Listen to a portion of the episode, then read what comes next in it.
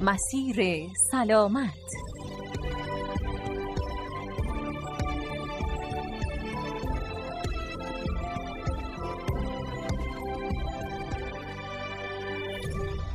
به نام خدای سراسر مهر. دوستان عزیزان سلام. لحظه هاتون بر مدار سلامتی و آرامش. به مسیر سلامت از رادیو اصفهان خوش اومدید.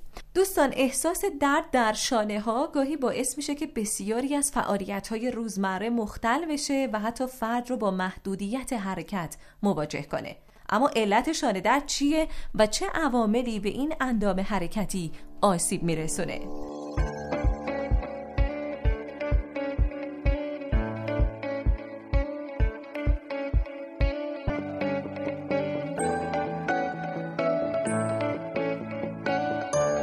شانه ترکیبی از چندین مفصل همراه با تاندونها و عضلات اطرافشه که گستره حرکتی وسیعی رو برای بازو فراهم می‌کنه. این اندام حرکتی ممکنه بر اثر حادثه یا یک وضع نادرست صدمه ببینه. اما در بیشتر موارد این آسیب ها جدی گرفته نمیشه و مشکلاتی رو در آینده برای بیماران به وجود میاره. شانه یخزده، آرتروز، التهاب و پارگی تاندون از جمله این موارده.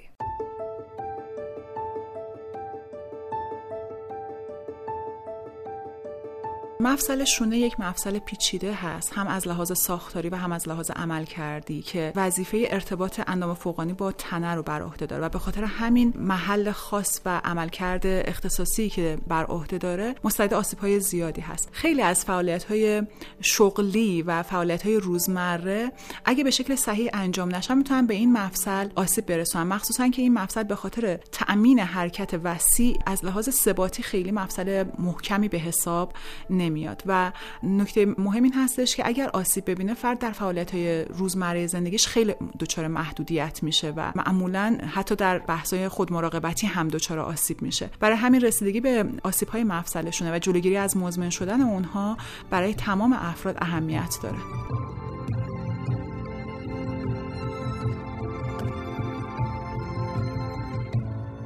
ما امروز در خدمت خانم دکتر زهرا سادات رضاییان عضو هیئت علمی گروه فیزیوتراپی دانشگاه علوم پزشکی اصفهان هستیم و موضوع صحبتمون هم آسیب های شایع شانه هست. خانم دکتر سلام عرض می‌کنم. خدمت شما وقتتون بخیر. سلام خوشحالم از اینکه در خدمت شما هستم. خیلی ممنون. ما هم خیلی خوشحالیم. خانم دکتر امروز می‌خوایم سوالاتمون رو در مورد آسیب هایی که ممکنه به شانه هامون وارد بشه از شما بپرسیم.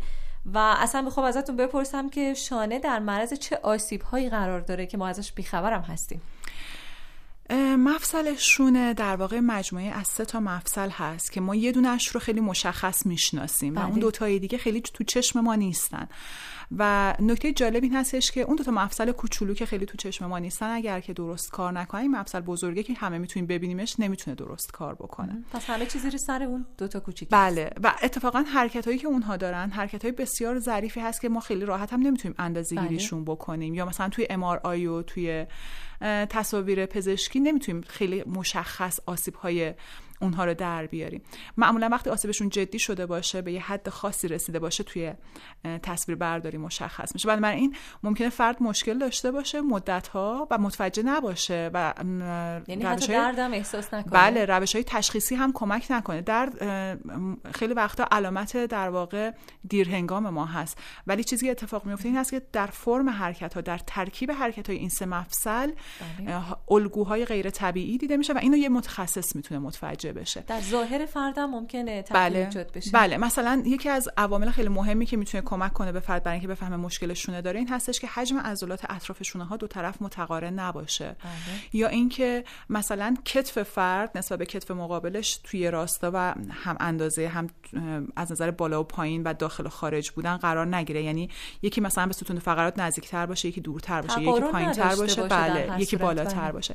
این دوتا مسئله یعنی حجم عضلات و وضعیت قرار گرفتن کتف نشون میده که این فرد به صورت مزمن با یه دستش داره کارهایی رو انجام میده که احتمالا داره آسیب رو به اون تحمیل می‌کنه. حالا ممکنه چون جوانتره سن کمتری داره این آسیبه منجر به محدودیت حرکت و درد نشده یا مثلا توی مواقع خاصی درد می‌گیره و فرد از اینها گذر می‌کنه.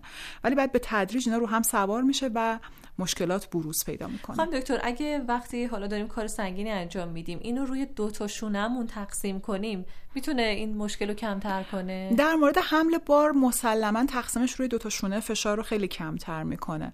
ولی همیشه اینو تو ذهن داشته باشین که اگه وسیله خیلی سنگین هست یا کاری در واقع نیاز به فشار زیاد داره کمک بگیرید یا از ابزار و وسایل کمکی استفاده بکنید یعنی قرار نیست که شما همه فعالیت رو انجام بدید تو بعضی از شغل‌ها مثل شغل کارگران عزیز ما بله. یا تو بعضی که باربری می‌کنن بله تو حالا کارگرای ساختمانی هستن کارگرایی هستن که توی در واقع بنگاه های حمل وسایل کار می‌کنن.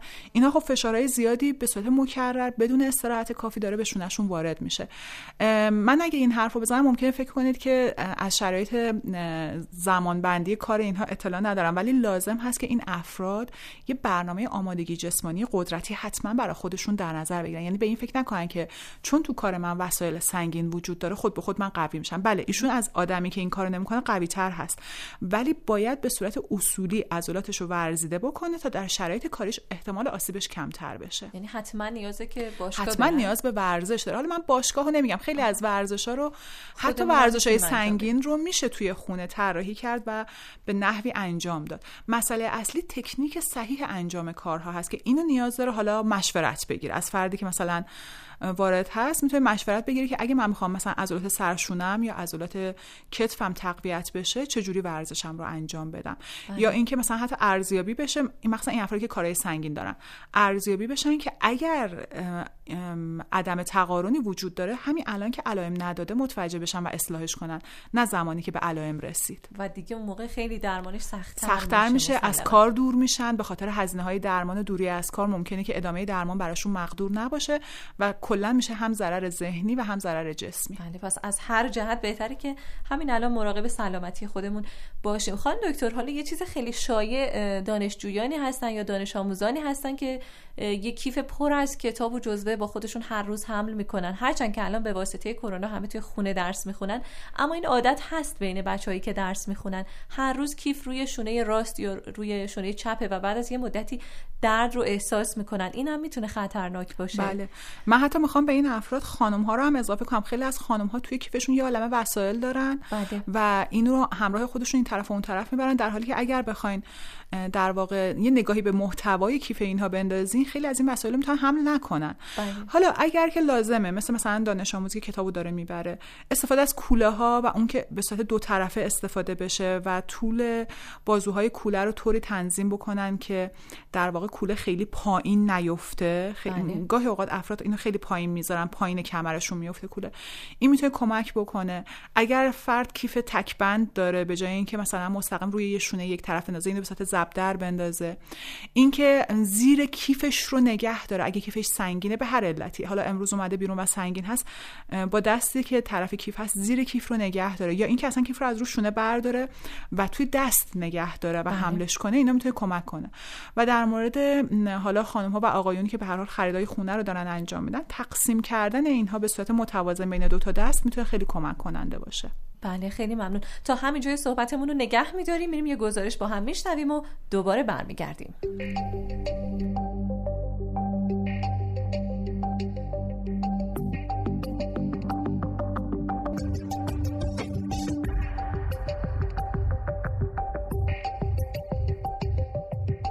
آقا سلام. سلام علیکم. خسته نباشی. متشکرم. شما خوب هستین؟ خیلی ممنون. تشکر. شما تا حالا تجربه درد شانه داشتین؟ بله بله. علتش چی بوده؟ آرایشگر بودم. همیشه با دست کار می‌کردم. بعد برای بهبودی خودتون اقدامی هم انجام دادین؟ اقدامی به اون صورت نه. همین یه دکتری مثلا یه پمادی قرص چیزی استفاده می‌کرده اینا اینا. ولی چیز دیگه برنامه دیگه نه نداشته از لحاظ فیزیوتراپی یا دکتر اینا نه به اون صورت. بعد درمان ها تو موثر بوده. تقریبا بله این پماده که مصرف کنه بالاخره بی نتیجه نبوده. بله. بله خیلی ممنون از شما.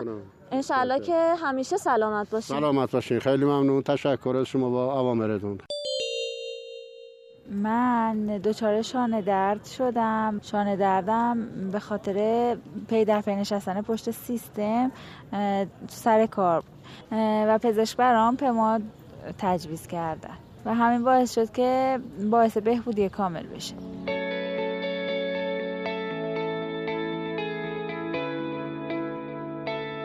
مسیر سلامت. بله همونطور که شنیدید خیلی از مشاغل ممکنه در معرض همین درد شانه باشن. مثل کسایی که حالا آرایشگر هستن یا خیاطی می‌کنن یا به طور مداوم دارن با کامپیوتر کار می‌کنن اینا همه کسانی هستن که در معرض خطر ابتلا به درد شانه هستن. خانم دکتر اگر نظری دارید بفرمایید.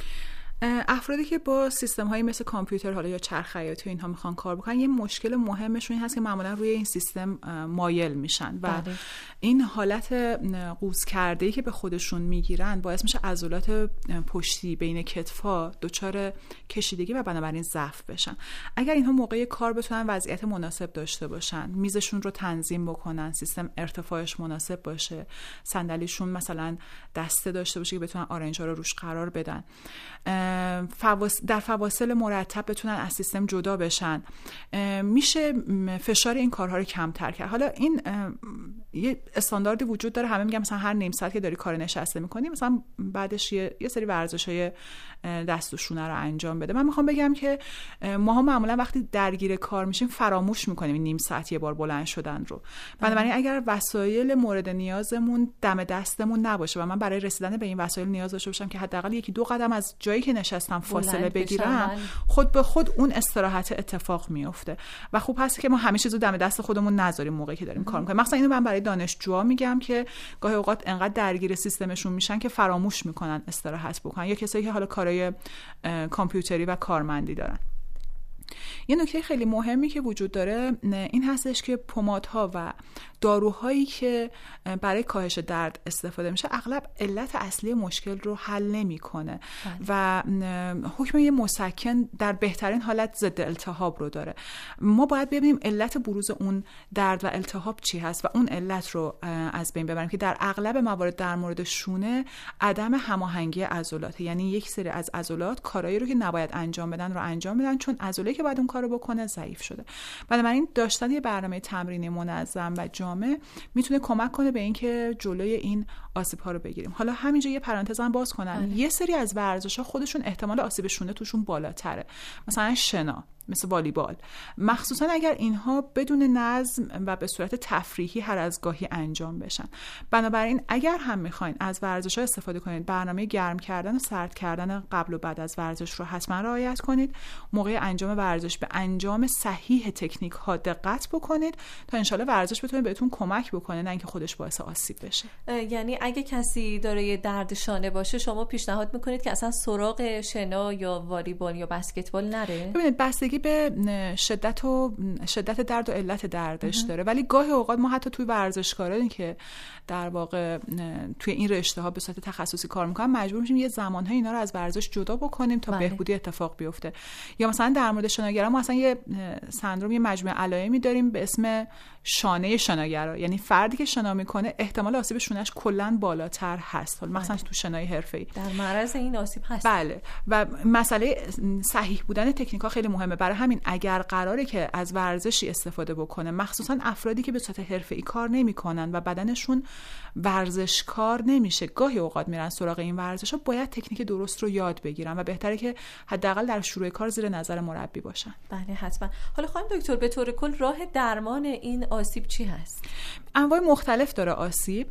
تو مراحل اولیه معمولا فیزیوتراپی می‌تونه خیلی کمک بکنه. بله. ولی گاهی اوقات یا تو بعضی از آسیب های حاد و شدید ممکنه نیاز به جراحی هایی باشه حالا یا جراحی آرتروسکوپی یا جراحی های ترمیمی کامل. بستگی داره که مشکل چی باشه. مثلا اگر پارگی تاندون داشته باشن خب جراحی اجتناب ناپذیر خواهد بود. بله خیلی ممنون از توضیحاتتون. خیلی ممنونم که به برنامه ما تشریف آوردید. سرکار خانم دکتر زهرا سادات رضاییان عضو هیئت علمی گروه فیزیوتراپی دانشگاه علوم پزشکی اصفهان. ممنونم از شما و از حضورتون خداحافظی می‌کنم. و اما شما شنوندگان عزیز خیلی ممنون که تا پایان برنامه همراه ما بودید. امیدوارم که شونه هاتون هیچ وقت زیر بار زندگی خم نشه. همیشه سلامت باشید و خداحافظ.